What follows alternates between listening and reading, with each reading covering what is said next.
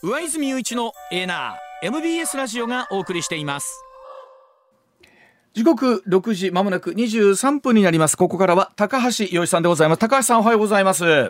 うございます。はい、今朝もどうぞよろしくお願いいたします。はい、よろしくお願いいたします。えー、高橋さん、お盆期間中っていうのはいつもどうしてはるんですか？いや、あの、どこも行かないで、東京にいます。あの、うん、あの、行楽地に行くと、今度。で行かないです。えー、もう動かない。動かない。動かない。動かない。東京は大変ですね。はい。え、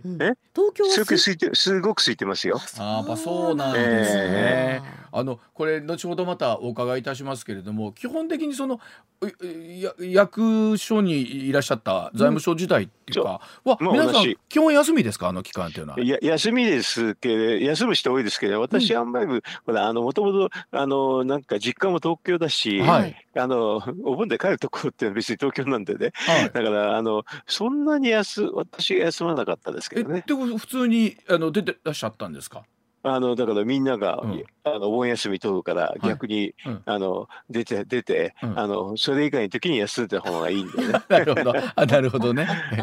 効率ちなみにさすがに役所とかってのはお盆に出たからといって手当が出るとかってもんじゃない？全然関係ない関係ないですけど、ね、だから、いつ年休取れるかの話でしょ？なるほど。あのだからでも全員休むわけにいかないからっていうので、お盆休みの人は年休取る人多いから、はい、あのだからその時私は別にねあの実家も東京だしって言って、お盆休みはあんまり取らないっていう形でずらしてね。それでずらして取るずらして取ったものが、あの効率的じゃないですか。どこどこ行くにしてったって。空いてるね。感謝もされますし同僚にねありがとうお盆に出てくれていやいやまあ感謝はどうだったかな。でもまあわわざわざねあのお盆で実家もないのに同じ行動取ることないですからね私はね。これちょっと台風7号がこれ心配ですよね。名古屋新大阪の計画運休ということなんで、ね、えこ高橋さんとかもだって新幹線で結構移動されることも多いでしょうから。お盆休みはどこも行かないから東京にいるんで、うん、あの東京に台風が来なければ関係ないですね。ですねこれね。えー、まあ本当ね引き続きご注意いただきたいと思いますが、はい、はい、ではまずはこちらからでございます。さあ時刻6時25分になります人事院一般職の国家公務員給与26年ぶりの上げ幅を勧告しました。初任給は1万円アップだそうでございます。人事院は7日今年の国家公務員の給与を引き上げるよう国会と内閣に勧告いたしました。優秀な人材を確保するため初任給が1万円を超える引き上げ幅となっています。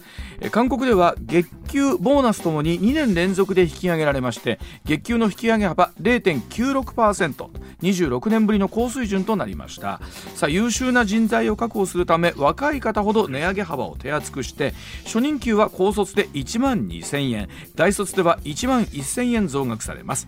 人事勧告通りに引き上げられれば国家公務員の一般職の平均年収は10万5000円増えまして673万円になるということですけれどもさあ高橋さん改めてなんですけれどもその公務員の給与をどうやって決めるのかという根本的なところですよね。はい、なんか今ね、あの、うん、ななんていうかな人気を高めるためなんて言ってますけどね、はい、あのそういうの報道されてるでしょ、うん、でもこれすごい機械的なあの計算ですからね、はい、あんまり関係ないんですけどね。あの、うん、要はね、うん、えーと民間の大企業、事業所50人以上っていうところの大企業の事業所を全部調べて、それであの結構機械的に計算してるだけなんですよ。だからあの要するにあの公務員の方の魅力を高めるとかそういうの関観点はなくて、ただ民間の給料が上がってる上がれば上がるってそういうふうな仕組みですね。だから今回この春ね春闘でこう給料どこっと上がったところも多かったんでそれで言うと増えるんでしょうね流れで見ると、ね、そうそう。それだけの話ですよ。よ。だから、なんかこうこういうのでね、あのなんか、えー、いろいろ説明というかするのに全然それか本当関係なくてただ単にあの民間が上がってるから上がるだけってそれぐらいの話ですね、民間が下がりゃ自動的に下がるしってことなんですね。そう。そうそう民間にしてもね、まあ、大企業ね、あの事業所50人だからもう結構すごい大企業のトップの方でですよね。でそれを完全に平均をした時にっていうことなんでしょうけども。これそれであんまりもね裁量しなくてねただ機械的に計算してるんですけどね、うん、これあの高橋さんねあの公務員の方というのは給与がまあ低いんじゃないか少ないんじゃないかっていうイメージはあったりすると思うんですけどそのあたりっていうのはどういうふうに高橋さん実感としてあるんでしょうね皆さんね。うん、あの、うん、先ほど初任給であ600万円台とかそういう数字が出たでしょ？ね、はい、平均ですね。うん、これあ平均でね、うん、だからねその600万円台っていうのはあ大体感じていくと、ね、大企業のトップではトップの方ではないけれど、うん、大企業のまあ真ん中よりちょっと下ぐらいだけど中小企業では絶対多いですね。そえー、そんな感そんな感じですから。だからおなんで比較するかなんですけれどそ、ね,、そんなにでたうんとなんか、うん安いと正直と思わなかったです、私は。高橋さんでも高橋さんね。例えばそれこそ財務省、当時の大蔵省行かれる方とかって、東京大学を優秀な成績で卒業されてね、超一流企業も引く手余ったじゃないですか、その中でこう、公務員になった時にそれはぶっちゃけたね高橋さん同期とこう給料比べるみたいなんてありませんでしたか最初にいやあだから、それだったらそっち行けばいいだけの話なんでね やめてね。私はそういうのってさ、あのね同じあの会社勤めてる時から分かるでしょと、はい、だからそれでそれでもし本当に高いと思えばやめればいいだけやめてそっち行けばいいだけなんでね。まあね、うん、ななんでそんなこと言うのかなってよく分かんないですね。でところが普通の人なかなか動けないんですよ。すよ高橋さん。動けないっていうだけは動けないっていうだけでもその人ははっきり言ってあんまり市場価値ないです。高橋さんあの一方でねそれがあるんで優秀な人とかが、うん、なんだろうそのお給料のこと考えたらやっぱりね、えー、官僚になるよりも、うん、民間勤めようかなっていう人が増えてきてるという話もありますけど、高橋さんこの辺りそう、えー、だだって優秀なんだったら別に官僚やってから民間を行けるわけだってね別にあんまり関係ないでしょそんなもん。あんまり関係ないんですね。うん、だからそれはよくなんか言われるんだけど、優秀な人は来ないとかね、そそんなんであの転職できないやつなんて別にいらんでしょ。高橋さんめちゃくちゃ、うん、あのまああのおっしゃるのその通りなんでしょうけども、えー、周りの人とかはその辺で悩んでる人とかもいてはりそんなそんな悩むような人はあんまりもねあのじゃあ豚に行けばいいです。だからそんなあんまりもあのはっきり言って価値ない人でしょうそういう人は。だからねだから地地味に普通にもうどこにずずっとそう同じとこ勤めてよろしいでしょ？っていうか、ね、高橋さん、朝からすごい傷つくわ聞いてて。そう？傷つくって言ったらそれしょうがないでしょそんなもんは。あのだってあの結構優秀な人だったら結構まあ気気楽は気楽ですよ、どこ行ったって構わないって感じ。あまあ、一方であの官僚というか国家公務員になられてもその後、また大変ですもんね。こう出世レースというか、えー、どうやって上に上がっていくのかっていうのもまた民間まあそんなのどこの会社だって一緒ですよ。あの高橋さん国家公務員はあの今お話しあった通りなんですけど地方公務員の方の給料っていうのは、うんどうや地方公務員もね、似たようなね、うん、仕組みで、うん、あの、地方の、まあ、あの、一定以上の企業のところを調べて、うん、あの、まあ、やりますね。だからそこはね、あれだよね、あの、ちょっとね、なんていうかな、大企業を中心でとこを調べるんでね、中小企業の人から見れば国家公務員の人はちょっと高めに見えるんじゃないですかね。えじゃあその地方ごとにちょっと違うんですか？あ違いますよ。だって地方ごとにみんな民間企業の水準違うから、これ地方ごとにみんな調べるんですよ。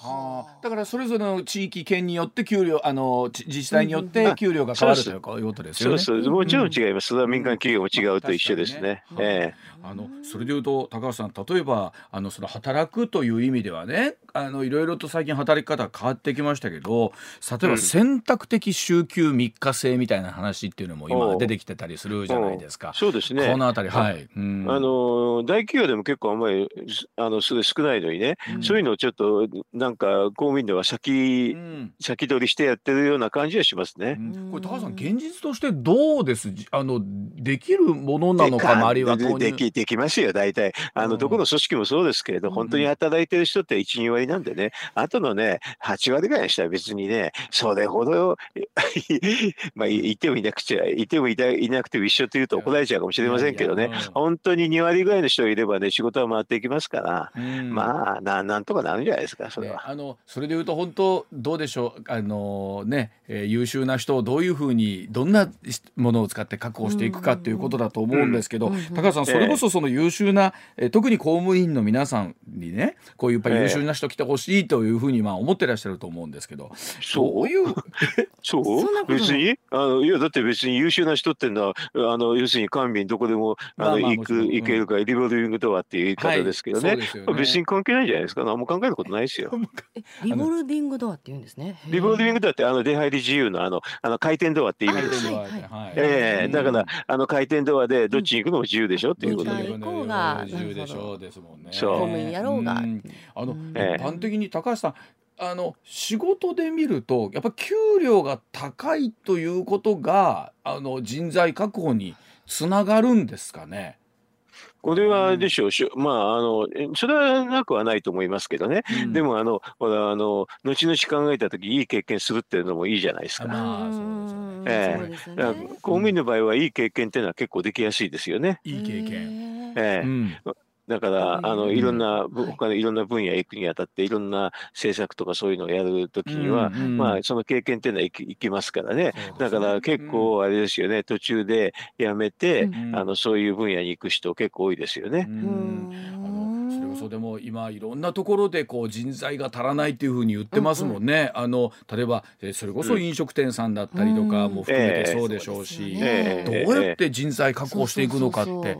それは経営者としては大大変ですよね。ねあのでも私なんかどちらかというと経経営もしてますけどね、はい、人材ってななるべく機会とかね、うん、あとね、あの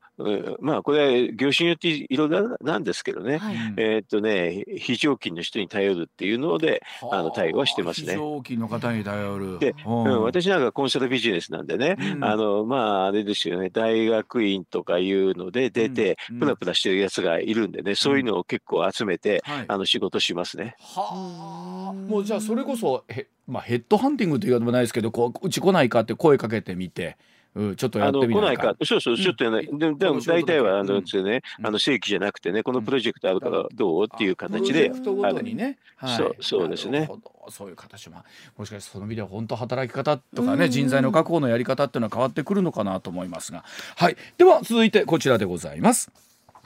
時刻6時34分になりました。さあ中国政府による中国人の日本への団体旅行が解禁となります。日本の観光地はウハウハなんでしょうか？それとも大変なんでしょうか？中国政府中国人の日本への団体旅行10日から解禁をいたしました。もう早ければね今ももういらっしゃってるというところもあるかもしれませんが爆買いで知られる中国人の旅行客なんですが2019年およそ953万人訪日外国人の3割を占めていました。さすでに日本の観光地には多くの外国人の観光客戻ってきてらっしゃるんですが中国人の観光客期待する声もあれば、えー、観光地の混雑を心配する声というのもあります。けれどもさあ高橋さんこの傷んだ観光ビジネスが軌道線にね、えー、通常運行してくるのかどうかという中ですけれども今回のニュースは高橋さんどんなふうにご覧になりましたですか？中国の方の会見は。これは、あのまああの先ほどね、あの番組の中でおっしゃってましたけどね、はい、あの私も京都とかよく行くんですよ誰とかよく行くんですけどね、はい、観光で、うん、もう今でも多いですよね。多いですよね。まあ、もちろん、東京もご多分に漏れず多いですけれども。うん、あのね京都か奈良の話は皆さんご存知でしょうけど私は近くの富士山っていうところよく、ほぼほとんど毎月行くんですよね。えー、あのまあの登りに行かなくてね、あの富士山温泉。あ温泉。温泉に行くんですけどね。まあ行くにあたってはまあ登りに行く人とか観光の人と一緒に、まあバスバスで行くわけですよ。まああの車でも行けるんですけどバスのは行くの楽だから、あのバスにやるんですけど予約はものすごく最近大変になってきましたね。そうなんですか？富士山も言っても外国の登山客まあ観光客の方も多いでしょうからね。すっごいすごく多いですよ。あのだから、うん、まああのネットの上であのバスを予約できますからね。その外国の人はもうそうねあの日本人の方が少ないですね。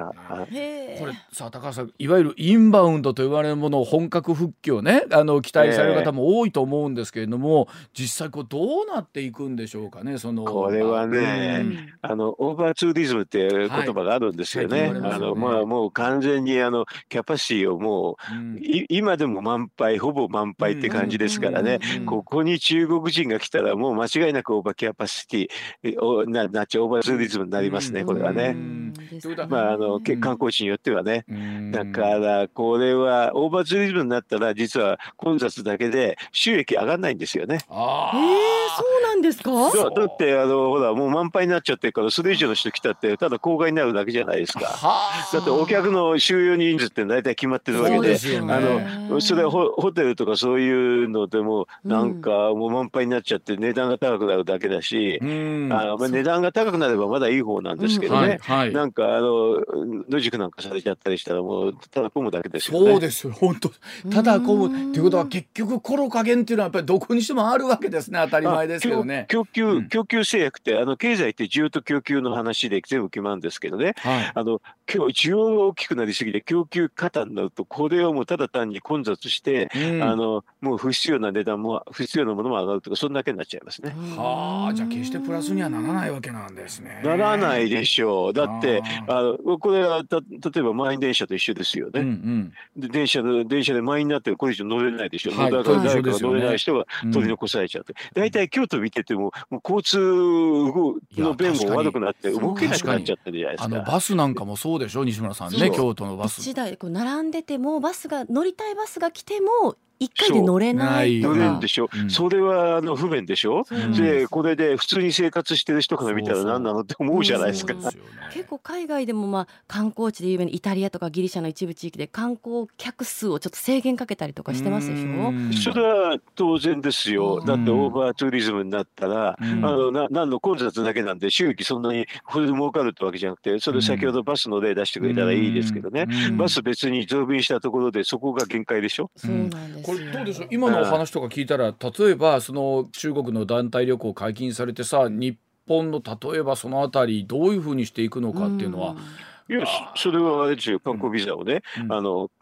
制限したりとか、うん、あとあの、まあ、中国外国人だけ値段をすごく高くするとかね、うそういう形になるわけですよ。まあ、日本今そのやっぱり安いっていうのも一つ魅力になってますもんね。あのだからあの外国人だけでもあの普通のね生活してる人は困っちゃうから、外国人だけ高くするって、あのなんか外国人はパスの時に分かるわけでね、だからその時にあれですよね。あの値段をいろんな値段を高くするっていうのはありですよね。うん、なんかちょうどこの間、ハワイに旅行に行った友人がいまして、うんうん、そのダイヤモンドヘッド地元の人はもういつでも好きな時に登れるんだけど、観光客の人は2週間ぐらい前から予約をしないといけなくてその段階でお金払うんですよ、うん、だからその日雨で時間その時間に行かなかったらお金払うだけっていう。ああそうでしょだから今はねネットを使ってねいろいろとね予約できる仕組みがあるんだから、その仕組みを使いながら予約するんですよ。例えばあの USJ とかそういうんだってねあれでしょ？制限したりねあと時間外に高くするでしょ？あれをちょっと外国人に持ってであのちょっと特別なシステム作ればいいだけだと私は思いますけどね。京都全体にできるものなんですか？全体には難しいですね。でもあの事前予約するものって、あの事前予約するものでしたらね、あの外国人かどうかチェックするっていうのは可能は可能ですね。これあの一方でまた中国はね先週少しお話しいただきましたけど日本の例えば食品とかの輸入の制限っていうのはこう今でもある中で旅行はこう、うん、来るんだというなんかすごい不思議な感じがありますもんね。わけわけわかんないしね。あの、うん、あの日本食食いたくて食う食うのかってお私には思っちゃいましたよね。ねそれだったらあれですよね、うん、あの福島産県の中国中国人や全部そこそれ福島あの産品だけを食べさせるとかね。でいやで安全だよとあんね大丈夫だよというところをね してもらう見せてね、うん、証明してもらってね、これなんか文句言ったらお宅の中国人のあの団体客はみんな食ってきましたって言えばいいやしね。今回もし揉めるほどあればね。いやでも本当来てみて分かる日本の良さというかね改めてそこ分かった上で来てるわけですからと来られてるんだろうなと。はい。まあ本当にでもこれからあとしばらくどうなっていくのかちょっとね注目であり心配でありというところでございます。では時刻6時41分回りました。続いてこちらでございます。さあ高校の授業料の完全無償化私学側が大阪府の修正案で合意しまして来年度から実施となります。大阪府が検討している大阪府民対象の高校授業料完全無償化の制度案について大阪市立中学校高等学校連合会の辻元会長らが9日吉村市長知事と、えー、大阪府庁で会談しまして私立高校への補助金の上額となる、えー、標準授業料年60万円から63万円に引き上げるなどとした修正案に合意しました、えー、現制度に参加する96校すべてで所得制限なしの完全無償化が来年度から段階的に始まる見通しとなりましたがではここまでの流れをちょっと西村さんに整理してもらいましょうか、はい、かりました。これまでの経緯です、はい。うん、大阪府は2024年度から段階的に所得制限を撤廃して2026年度には大阪の府民の全学年全世帯の生徒を対象に完全無償化を目指しています、うん。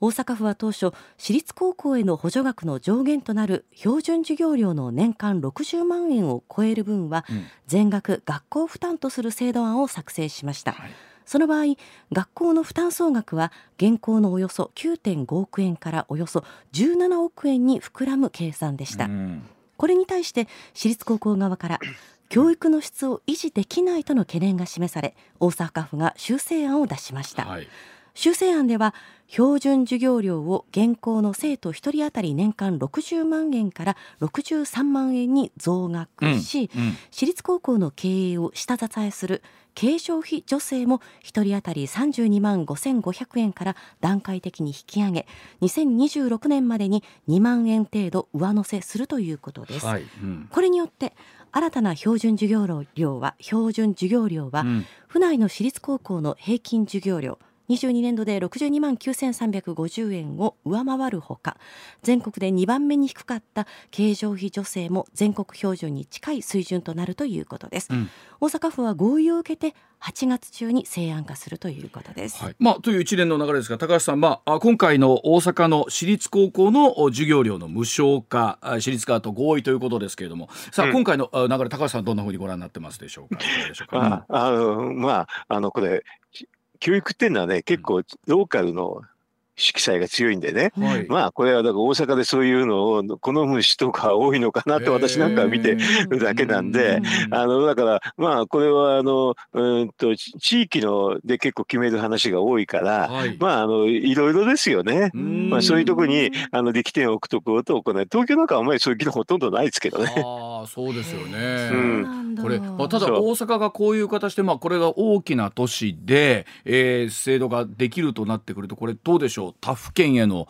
影響みたいなところでしょうね。ねまあ、これはそれぞれですよね、おそらくね。ねあの、だから、あの、いろいろとみんな特色持って地域の政策って決まるのが、うん、あの、分野があるんですけどね。うん、あの、他にも結構教育のところに着目しないで、うん、あの、いろんな、なんだっけな、あの、社会保障の分野やるのがありますけどね。はい、だから、それは、それぞれ、あの、地域の人が、まあ、決めればいいっていう感じですけどね。ねどうですか？高橋さん大阪府なりの今回のまあ狙いみたいなものっていうのは高橋さんどんなふうにお考えそそれはあれでしょ？うやっぱりだから 大阪の人はそういう関心持ってるからじゃないですか。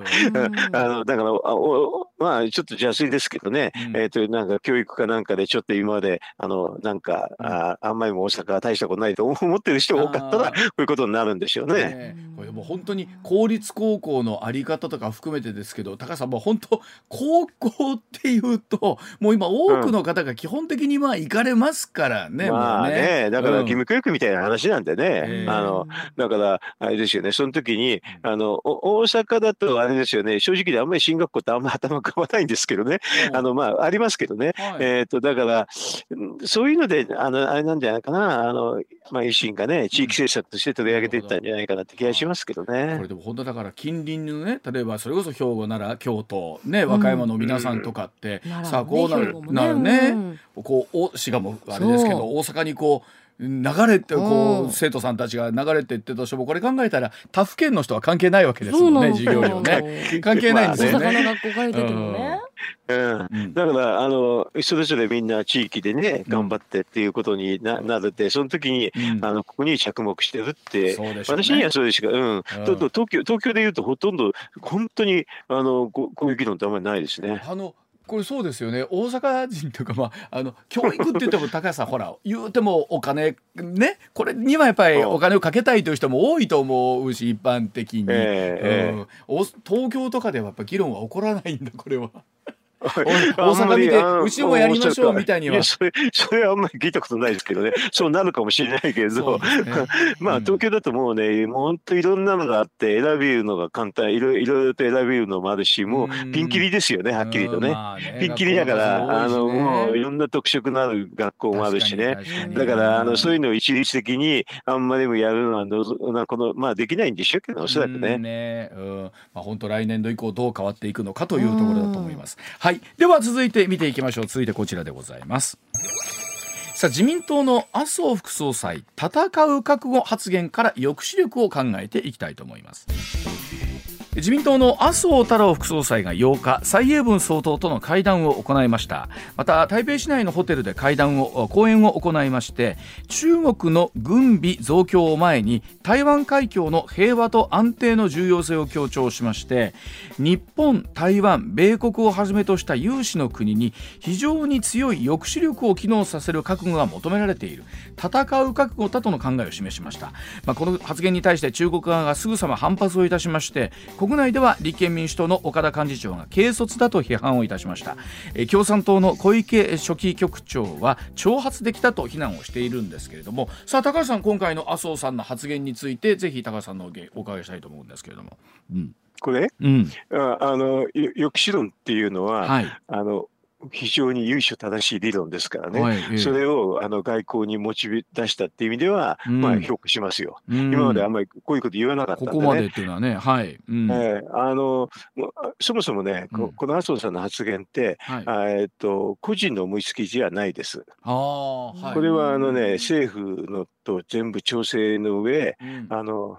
やった発言ですね。でただあの台湾ってあんまり国交がないから、うん、あのちょっと政府が表立って出出にくいっていうので麻生さんをまあ使ってやったっていうだけの話ですね。実際にあの一緒に台湾に行ってた鈴木元外務副大臣が、え個人の発言ということではなくて自民党副総裁という立場での講演で当然これは政府の内部も含めて調整した結果のことでしょう、それと、うん、それはそうですよ、それはそうですよ、うん、だから別にあのねあで、だから結構オーソドックスな抑止論っていうのに立ってるんですけどね、ねで抑止論って、はい、でそもそもそこは分かりにくいかもしれませんけどね、これもあの外外形的に先に言うと、えー、とこれね、理論的な背景はね、あのまあ、2005年のノーベル賞に基づくものなんですよ。はい、でということは、もう戦後ずっと言われていて、まあ、もうもう極めて正しい理論論だからっていうんでノーベル賞を取ってるような話なんですよね。うんうん、どういうのかっていうと相手の出方を見ながらやる、うん、あの外交をするっていう考えなんだけど、うん、まあなんか、ま、万が一にあれですよね。あのこの時に重要なのはコミットメントっていう表現を使うんですけどね、はい、コミットメントってどういうのかっていうと、うん、きっちりしてはっきりものを言うっていう意味で、まあ、万が一オタクが攻めてきたら、ものすごくさあのあり手に言うとね3倍返ししますとそんな言い方なんですよ。で、こういうふうに言うと、実は本当に攻めてきたら、分かってるだろうな、3倍返しするぞってはっきり言うわけ。そうするとね、攻めなくなるんです。だからこれ平和に貢献するっていうふうに実は言われてる理論です。うん、あの2005年のノーベル経済学賞を受賞したトーマス・シェリング博士がねおっしゃった。それがえー、っと1960年ぐらいにそういうのを言って、それで、まああのそういうそこであのまあその業績はね、これは日本あの世界に平和をもたらしたと言われてる話だったのが、それがまあ2005年になってようやくノーベル賞を取ったっていう感じなんですけどね。でもここでこういうふうなあのメッセージを出すことによって相手に正しいメッセージを出すことによって相手に思いとどまらせるっていうそういう戦略なんですよ。うん。まあ、あの今回、例えばロシア、ウクライナの争いの中でもその核の使用みたいなものっていうのがね、高橋さんずっとまことしやかに出てたんですけれどもだからね、うん、普通に考えたらね、うん、あのアメリカはあのウクライナに通常兵器で、ね、強烈にね、うん、あの支援したら、はい、ウクライナ勝てるんですよ、勝てるんだけどなぜしないかっていうと、はい。はい、ひょっとしたらロシアが使うかもしれないってこれも抑止論なんですよ、うんうんうん、ロシアがひょっとしたら核兵器使うかもしれないから、あのアメリカはウクライナにものすごく、えーと肩入れできないって。うん、で、もう一個抑止論がこれで、はい、あの出てきたのはね、実はねロシアはね、いろいろとあれですよね、シグナル出してたんですけどね、うん、バイデンが間違ったシグナルを出しちゃって、うん、要するになんかアメリカは、うん、えーと、ウクライナに米兵を派兵し派兵しないって言っちゃったんですよ、ね、うんうんうん、これはだこれはこれは間違った、本当間違ったシグナルなんですよね。だからもしロシアが米兵あのウクライナに攻め入ったら、アメリカはもう必死の覚悟でやるぞって言ったら、実は思いとどまって、今のロシアのあの紛争はなかったと思います。ロシア、ウクライナの紛争はなかったと思いますよ。でこれね、あの要するにあの意思疎通ってうまくできないときに、こういうふうなメッセージをすることに、出すことによって、いろんなの未然に防止するっていうのが必要なんですけどね、あのバイデンは間違っちゃったんですよね、米は派兵しないって言っちゃったから、はい、あのロシアは、あそう、アメリカ兵来ないの、だからっていう感じになっちゃった。だなんで、ウクライナに入っちゃったんだ。これが抑止度。そうコミットメントの一つ。いろんなコミットメントがあるんだけど、これもう、もう今回のロシア、ウクライナの状況を見てても、これものすごく、この理論が有効だってことは分かると思いますけどね。あの高橋さんの話を伺って前もおっしゃっていただいたんですけど常にそのバランスを、えー、一定に保ってなきゃいけないということをおっしゃっていて、はい、そのバランスを一定に保つために強い意志とかね、うん、そういうふうなのがコミットメントって言うんだけど、うん、まあそれだけじゃダメでね、うん、あのそれがはったりだと全然信用されないんで、あの例えばちゃんとした軍事力とかそういうのを背景としてあのこれを信頼っていうんですけどね。それで信頼とコミットメントで抑止論が成り立っててこれうまくやると実は平和なんです。これでも本当おっしゃる通りただこの証明をすることっていうのがね本当確かに向こうから先に今まで撃つとか撃たれる特に核兵器なんていうものは今までね人類の歴史の中で、えー、日本が唯一被爆国でなったということでまだもちろん誰も撃ったことないわけですかね以降はね。うん、あでも今まで、うん、日本以外やられてなかったのはこのこのねなんていうかな自動反撃機能っていう言い方するんですけどね。何、うん、かやった時には実はやり返すとっていうことをずっと言い続けてたんですはい、だからあの結果的にあのど誰もや使ってないんですよ。だから本当高橋さんあの口だけじゃないぞと本当にそうするぞっていうメッセージをどんなふうにこの出すのかってことなんですね高橋さんね。出さないと勘違いする、うん。うんだから出さないと勘違いすると本当にあの危険で惨事が起こる可能性があるからはっきりとしたことをいつも言うっていうのが基本なんですよ。ね、これあのえーと、日本ではねこの8月の6日に広島そして9日に長崎というね、う、その原爆を落とされた日というのがあるわけなんですけどこの時に常に高橋さん核の廃止論抑止論まあいろんな話が出てきますけれども、えーね、このタイミングでどう考えるかなんですけれどもね。あの、うん、え、っと広島市長と長崎市長はね、うんはい、核廃絶って言って抑止論を否定するんですけど、ね、あれはものすごく間違ったメッセージなんですね。あの被爆をされた地域だからこそこう思うところっていうのも高さんまああるとは思うんですけれども。被爆をされた地域だからこそね、うん、あの抑止論をきちんと言った方がいいですね。そっちの方があの間違ったメッセージにならないです。うん、だから核廃絶っていうのはもうできない話ですからね。うん、あのだから将来目標としてお題目で言うのはちょっといいんですけどね。うん、でもね核抑止っていうのでね結果的には平和を保たれるって事実も忘れちゃいかんですね。あの理想のところと現実のところをどう向き合っていくのかということですね。その、ね、理想を言いたければちょっと言う言うだけでね。でもあの広島の市長と長崎市長はね抑止論は間違いだって言ってるから、そういうのはダメですね。ねえー、はい。さあ、高橋さん、続いての話題でございます。はい、こちらです。さあ、表参道の強盗事件、イギリスの裁判所が犯人の日本への引き渡しを認めませんでした。2015年11月のお話なんですが東京の表参道の宝石店で1億円相当の宝石が奪われた事件でイギリスの裁判所国際手配されたイギリス国籍の男について日本への引き渡しを認めないという判決を言い渡しました。この事件は東京は渋谷区のハリー・ウィンストンでダイヤの指輪などが奪われたもので警視庁はイギリス国籍の男3人について強盗傷害などの疑いで逮捕状を取って国際手配していました。その後3人は別の事件でイギリスで拘束されていました。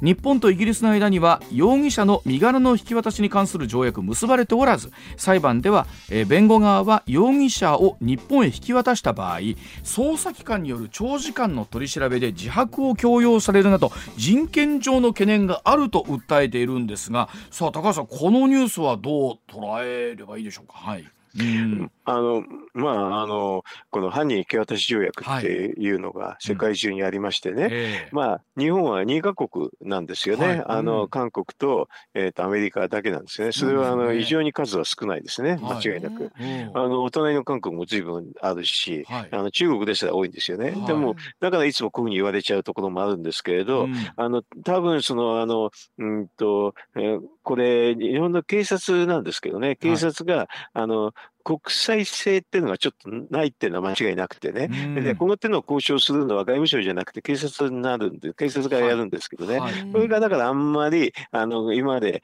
対外交渉一生懸命やってこなかったっていうのが結果だと思いますよ。これは何か歴史的な背景があるんあやっぱりだから外の目はどうでもよくてねっていう感じなんですよ。これで外の目っていうのになると、うん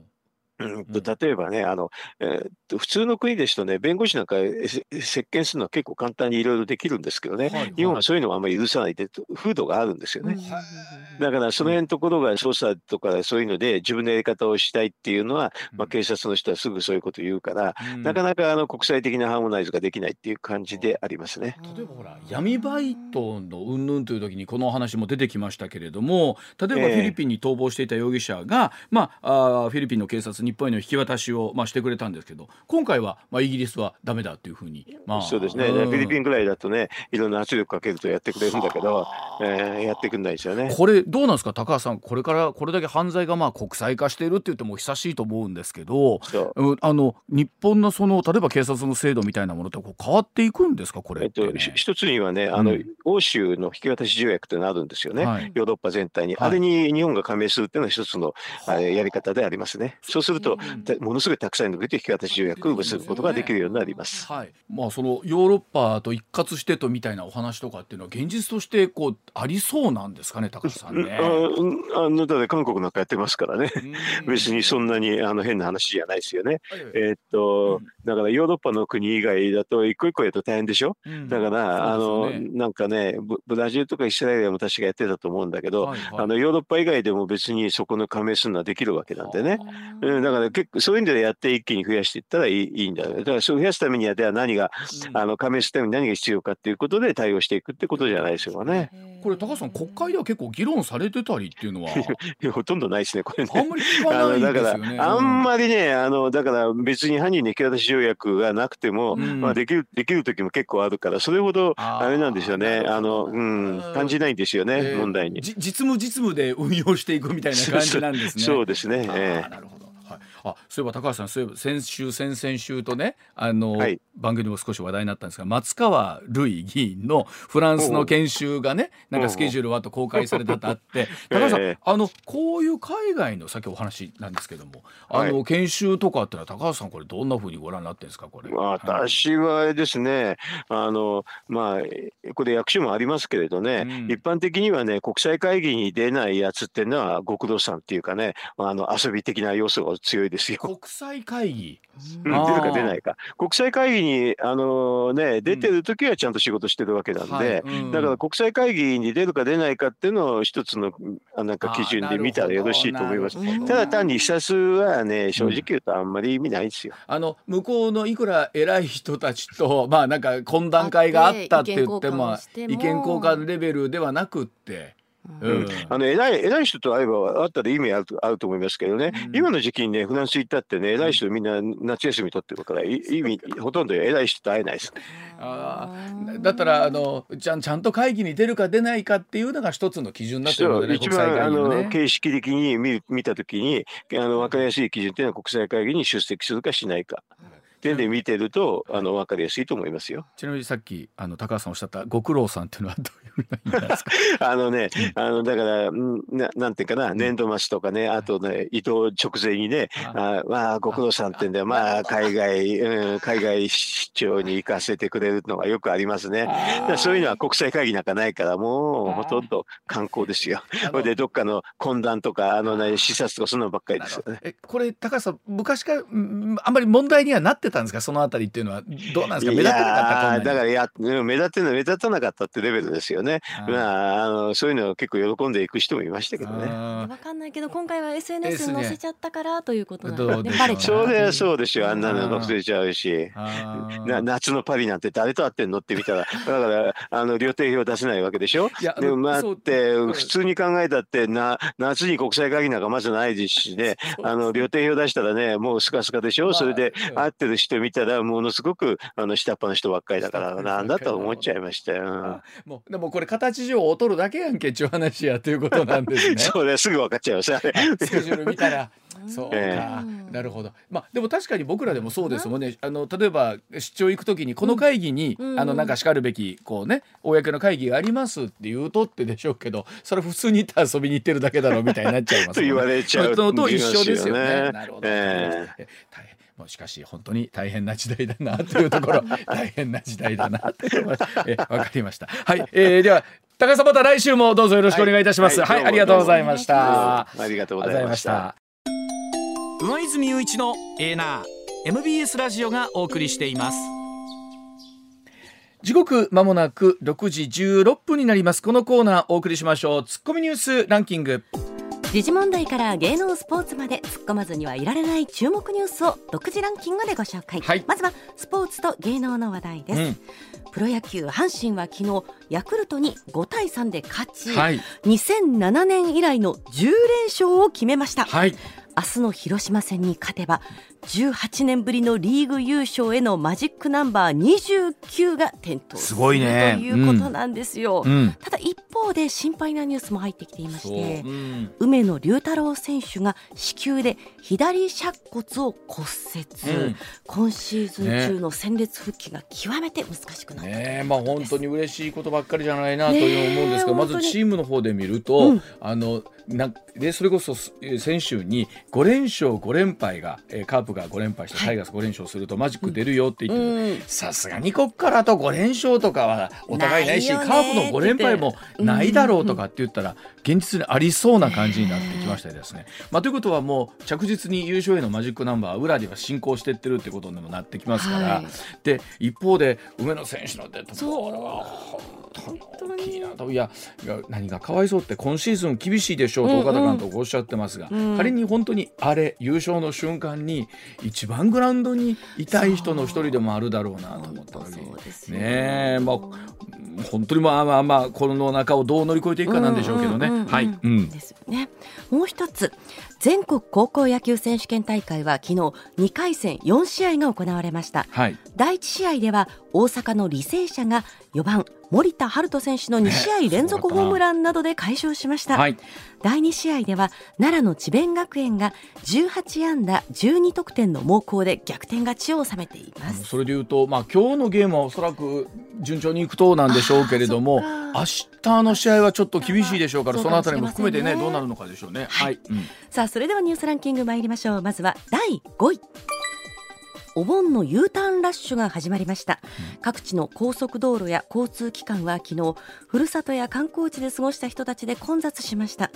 台風7号の影響を避けようと予定を切り上げる人が相次いでいます、うん JR 各社によりますと東北上越の各新幹線の上り線の一部で自由席乗車率が140%と混雑したほか、うん、東海道新幹線も自由席乗車率が最大90%となりました、ね、あの本当に予定が大幅に変わったという方多いと思いますし、ね、特にどうでしょうねやっぱり16日から水曜日ぐらいからお仕事という方も多分いらっしゃると思うんで、はい、今日中にいずれにしても帰っとかなきゃっていう方も多いと思います。大変だと思いますが、はい、はい、ご注意ください。はい続いて第4位。台湾のナンバー2来清徳副総統は日本時間の昨日パラグアイ訪問の経由地であるアメリカのニューヨークに到着しました、うん、来副総統には来年の台湾総統選に向けてアメリカとの関係をアピールしたい狙いがあるとみられます、はい、この訪問について中国外務省はいかなる形でもアメリカと台湾の公式な往来には断固反対すると反発しています。はい。まあこのあたり含めてなんですけども、後ほど高橋さんにもお伺いをしていきたいと思います。はい。はい、続いて第3位。ウクライナ検察当局はロシアによる侵攻で死亡した子どもの数が500人に上ったと明らかにしましたまた占領地ではロシア側への子どもの連れ去り問題が起きていて子どもの人権状況は深刻さを増しています今月24日で侵攻が始まって1年半となりますが戦争は長期化し安全な場所で守られるべき子どもの犠牲に歯止めがかからない状況が続いています。本当にこういうことがあるといつの時もですねやっぱり子どもだったりとか弱い立場の人にやっぱりどうしてもしわ寄せがいく特にやっぱ子どもの命がなくなるっていうのは本当に戦争の悲惨さ、ね、考えなきゃいけないですよね、うん、続いて第2位はハワイのマウイ島で起きた山火事による死者はこれまでに93人に上りアメリカで起きた山火事の犠牲者としては過去100年余りで最多だと地元メディアが伝えました。また少なくとも1000人と連絡が取れなくなっています。被害が大きい西部の観光地ではこれまでに2200棟以上の建物が損壊したとみられ影響の長期化が懸念されています。あの私も映像でしか見てないんですが、はい、本当に綺麗だった街並みがあ、ね、一変してハイゴーストタウンになっていまして、あの一方でまたあの警報装置みたいなものっていうもののね、はい、がどれぐらい作動してたんだという話もなってますんで、ん。ただ本当に一刻も早くね、えー、被害に遭われた方がねあの授かりますようにっていうことですよね、これはね。はい、続いて第1位は強い台風7号は明日東海から近畿にかなり接近して上陸する恐れがあります、うん、台風の動きが遅いため影響が長引く恐れがあり台風がかなり接近する近畿東海では総雨量が平年の8月の1ヶ月分を上回る恐れがあります。また JR 東海は東海道新幹線の名古屋から新大阪間について明日は終日運転を取りやめると発表しました、うん、JR 西日本も東海道線や山陽線関西空港線など近畿を中心とする多くの在来線で明日計画運休を実施すると発表しました。あの台風だけは備えができますんでね。あの、まあ、どういった進路でっていうのも予想されてますので、はい、引き続きご注意いただきたいと思います。